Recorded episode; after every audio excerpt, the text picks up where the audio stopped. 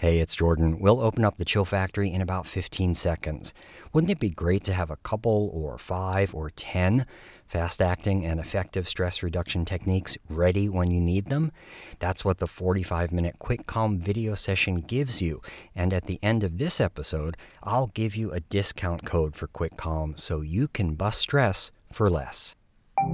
If you were willing to proceed on a path knowing that it may or may not work, but it's definitely not going to work if you don't do it, to me, that is a person of high character, and I really respect that. Welcome to the Chill Factory, where we make work, school, relationships, and life less stressful. I'm Jordan Friedman. Do you have a long range plan for your work, your education, your family, your life? And if you do, how's it going? And is it difficult to stick with? I'm asking because long range planning can reduce stress and it can even make our lives more fulfilling and exciting. And I'm guessing the answer to that question is no, you don't have a long term plan. Sure, you have ideas about what you'd like to be doing and where you'd like to be in the future, but you don't have a strategy for how to get there. And this is because most of us don't even have time to think we're so busy meeting deadlines and rushing to meetings and getting food for dinner. We know we're supposed to have long term plans, but we never end up playing the long game. And that's where the stress comes in. We're in luck because my amazing guest in the Chill Factory is going to shine a bright light on what long term planning really means, why it's important to do, how it can reduce stress and boost success, and how to stick with a long term plan, something that's really challenging to do. Dorie Clark is the Wall Street Journal best selling author of Entrepreneurial You, Reinventing You, Stand Out, which Inc. magazine said was the number one leadership book of the year, and her current bestseller, The Long Game. Dorie helps individuals and companies get their best ideas heard in a crowded, noisy world. She's a keynote speaker and she teaches for Duke University's Fuqua School of Business and Columbia Business School. Dorie is a graduate of Harvard's Divinity School, a producer of a multi Grammy Award winning jazz album, a Broadway investor, and her own long game has netted her millions of followers and fans. This is part one of my conversation with Dorie. Part two will be the next episode. I asked her to begin by reading the very end of the introduction in The Long Game because it so nicely sets up our discussion. Intellectually, we all know that lasting success takes persistence and effort. And yet, so much of our culture pushes us toward doing what's easy, what's guaranteed, and what looks glamorous in the moment. The long game is intended to be a clarion call on behalf of long term thinking. It's a practical toolkit that shows you, in those darkest moments of doubt, how to keep prioritizing what matters most, doing small things over time to achieve your goals, and being willing to keep at them, even when they seem pointless, boring, or hard. Those are the choices that set you apart. It's blogging when no one reads your blog to test ideas and create an audience. It's taking the Toastmasters class when it seems like no one cares what you have to say to become a more effective presenter. It's going to networking events when you feel like the least accomplished person in the room to gain new insights and contacts. You can't perceive a difference after a week or a month or often even a year. Big goals may seem, and frankly are, impossible in the short term. But what few realize is that with small, methodical steps taken day after day, almost anything is attainable and frequently sooner than you might imagine. So let's start playing the long game. Dorie Clark, thanks so much for coming by the Chill Factory. Hey, Jordan, I'm so glad to talk with you. Dorie, you can and have talked about a lot of different topics. Why did you decide to talk about long term planning through the long game? I was really inspired Jordan in a lot of ways because I a number of years ago started doing a lot of executive coaching, you know, working working one-on-one with professionals.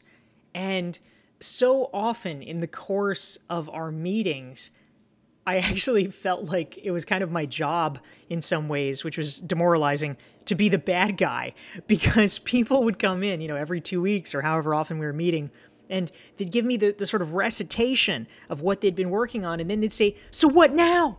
What next? and they wanted me to tell them, oh, well, now you do Instagram. That's the thing. Or, oh, now you need to start a podcast. And they really kind of wanted to hear some new instruction because I, I think there's something comforting about that. Like, oh, okay, we've got these steps and we're going to do these steps and this is the new thing that's going to that's going to be great. This is going to blow everything open. But so often instead what I told them, what I had to tell them was um, you know, you just keep doing the thing we talked about. We made a plan, right? So you need to keep going at the plan. And I felt a little bit like a broken record, but it was true because I didn't want to waste people's time and I didn't want them to be diverting their energy, which is exactly what would happen if you, you know, kept doing a new thing every month. And I realized that one of the more important messages that I thought I needed to get out there and to kind of be an advocate and an ambassador for was just the fact that so often, even though it is annoying AF, and I am well aware of that, we just have to be incredibly persistent at doing the strategic goals that we've set out. And it's only by doing that that we're actually able to obtain the, the goals that we want. And just hearing you say that, I completely get it intellectually. And at the same time, it made me feel a little stressed. so we're going to try and work through that here. Um, but this show, of course, is here to help people chill. And I wonder how strategies that you talk about as part of the long game, as part of long term planning, how do you think those strategies or just long term planning itself helps people chill to feel more relaxed? Well, I think it depends which side of the coin you're looking at, right? Because on the other hand, Jordan, I mean, you can imagine it might be exhausting for people to feel like, oh gosh, you know, every two weeks, every month, I've got to try a new thing. I've got to find the new thing.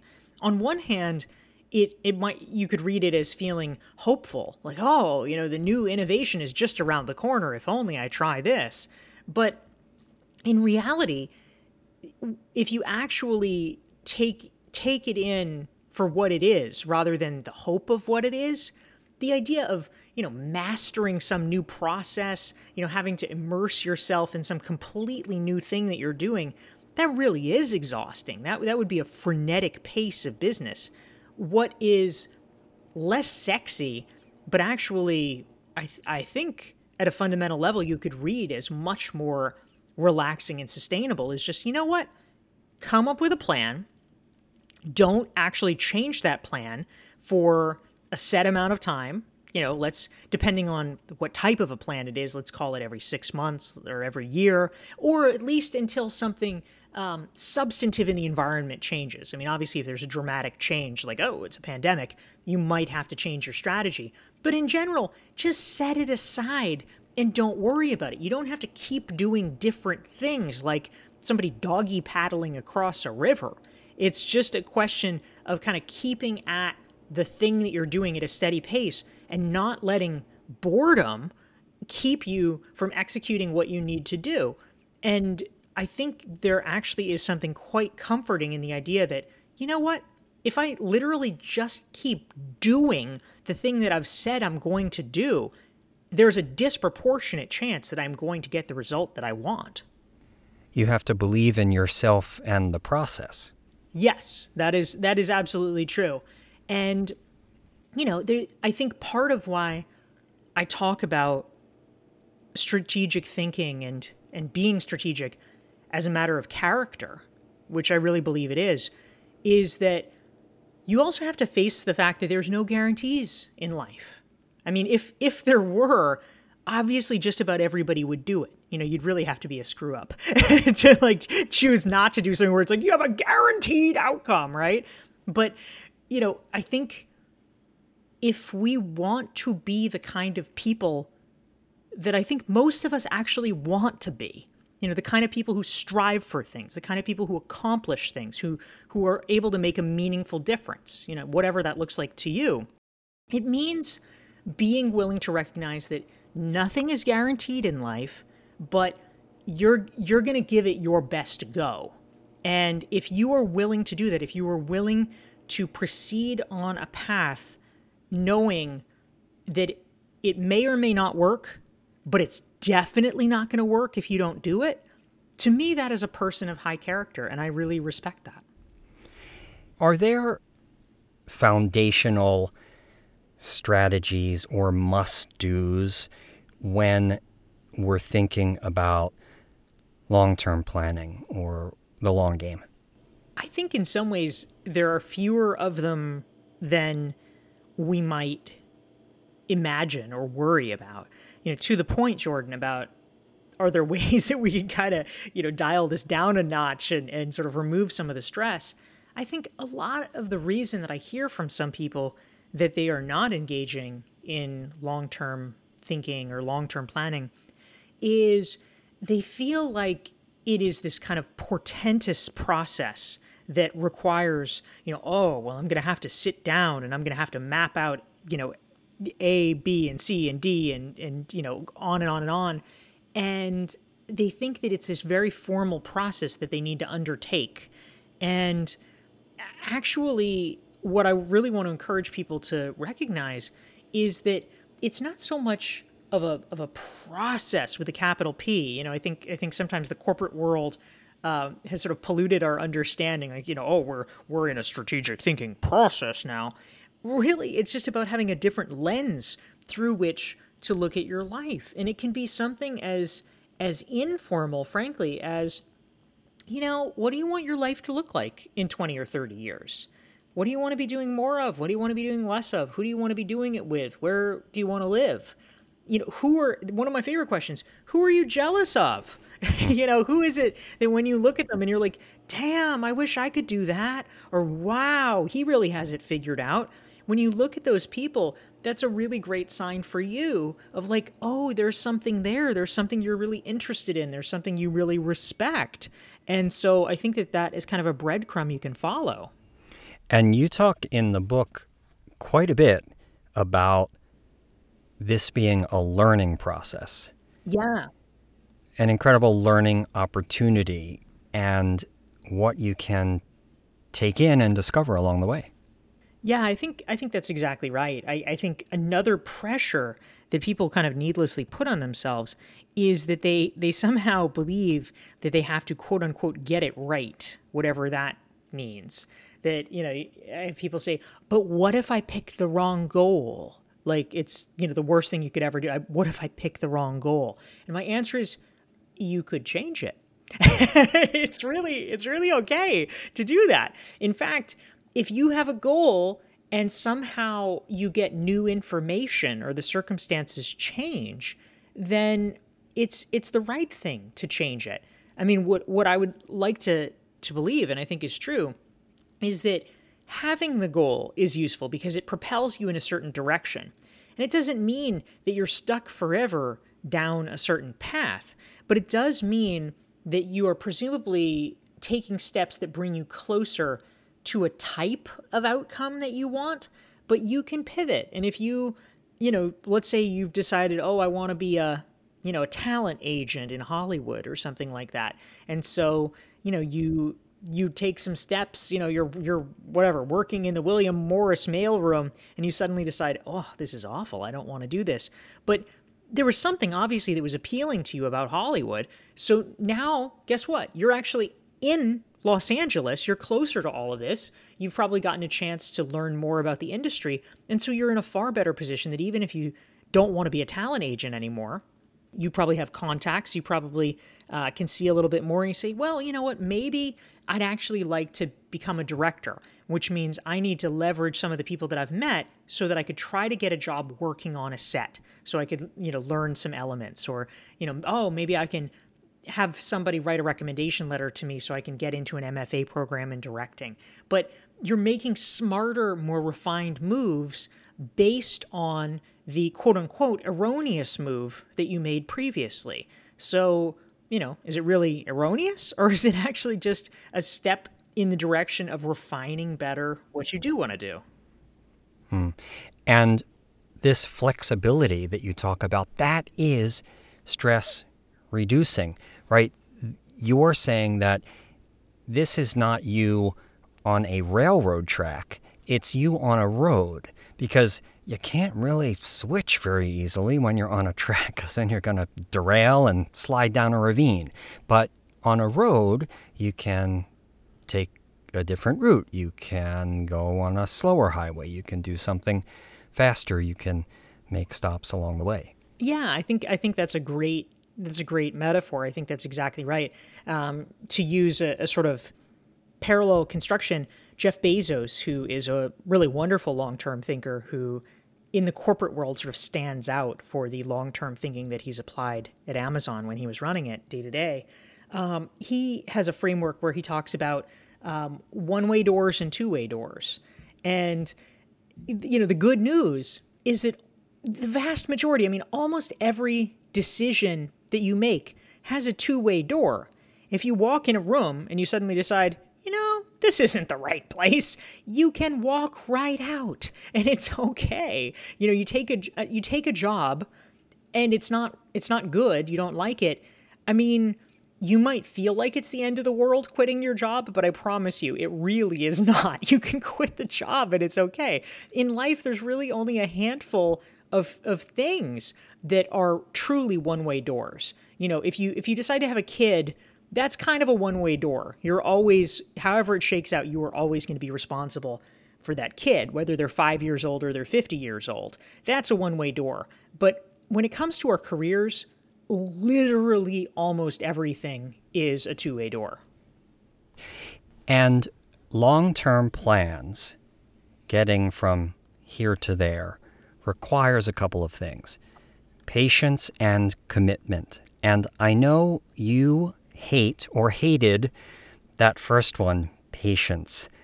So I'm wondering if you have guidance for how to stick with it.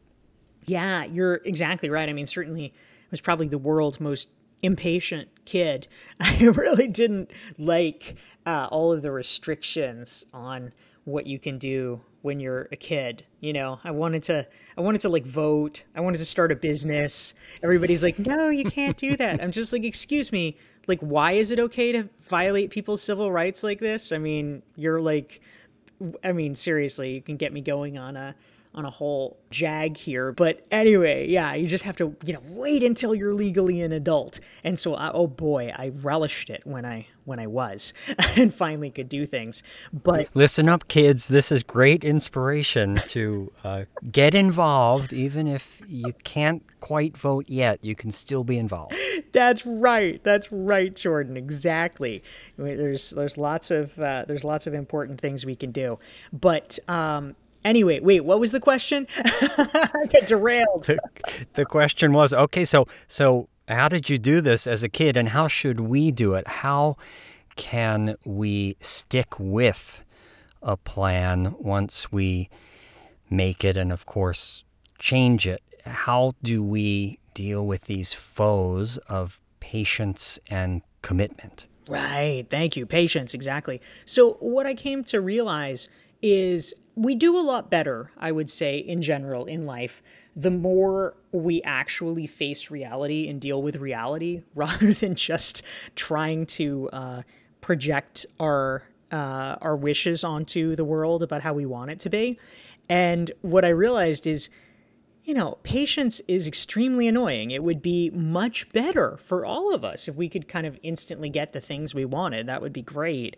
But the truth is, it really just does not work that way. And it especially does not work that way for the most important goals. You know, what we want our lives to look like, what we shape, what we create. And many people are not willing to put themselves out there and sort of, you know, make the sacrifice that's necessary to pursue something over time. And so what I realized is even even if I don't love doing it, it's important enough to me to be able to just put that aside and say, all right, I'm dealing with reality. And the reality is that things do take time. And so even if we're we're having to, you know, plug away. Even if you get turned down or rejected sometimes, there's almost always another way. We, we often tend to think there's one way to accomplish something, but almost always, if you dig a little bit, there's two or three or five or 10 different ways that you can accomplish something.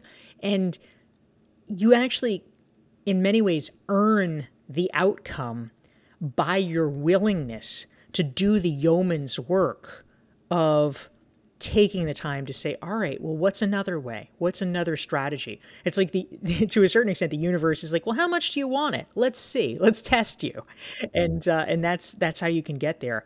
And so I developed a, a framework that I call strategic patience to kind of separate it out because so often when we talk about patience culturally, it's it's sort of this thing like it's almost like people telling you to sort of shut up and stop bothering them. Like just be patient. You know, just well, you know, you can't have it now. Sorry, just be patient, Jordan. It will come. That's right. And so it's almost it's almost like the you know people are telling you oh just sit back and wish and like good things will happen. And i don't necessarily believe that. I'm much more in the school of you know what? If good things are going to happen probably it's because you make them happen. And i think actually that's you know while it is true that that luck can strike and that is always a wonderful bonus when it does i think that it's actually a much more empowering worldview to really believe i can make things happen. I have autonomy. I have some degree of control in the world. And I, I think that's a, just a much better thing for us to focus on. If we're talking about how to reduce stress and feel better, you know, as, as you know, Jordan, better than I do, uh, one of the one of the most stress reducing things is to increase our sense of autonomy, that we actually have control over our circumstances.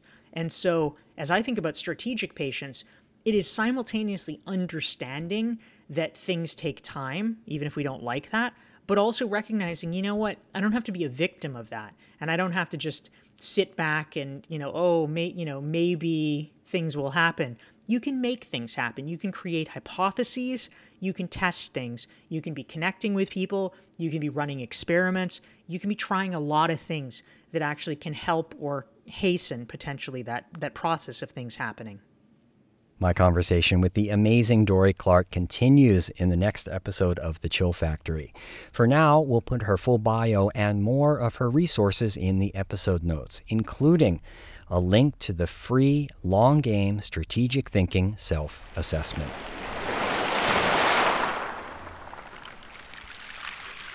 Helping helps reduce stress, which is why I want to give you a quick update on our Calm for Ukraine initiative.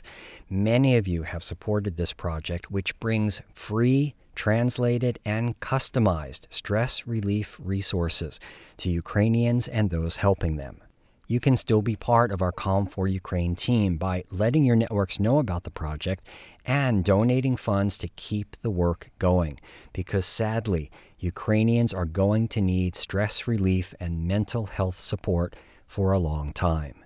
Here's a really quick example of how your help can make a meaningful and instantaneous difference. One of our guests here on the Chill Factory, the great Kathy Caprino, kindly shared the Calm for Ukraine project with her social media followers. 30 minutes later, I got an email from a volunteer in Denmark who is working at a center that's providing shelter and support to 64 Ukrainian women and children. She both donated to the project and was really excited to share these stress relief resources with the Ukrainians at her center. All that from just one post to LinkedIn. Thank you, Kathy fundrazr.com slash calm for Ukraine. That's F-U-N-D-R-A-Z-R dot com slash calm for Ukraine is the place to go to help out with the Calm for Ukraine initiative. And we'll also put this information in the episode notes.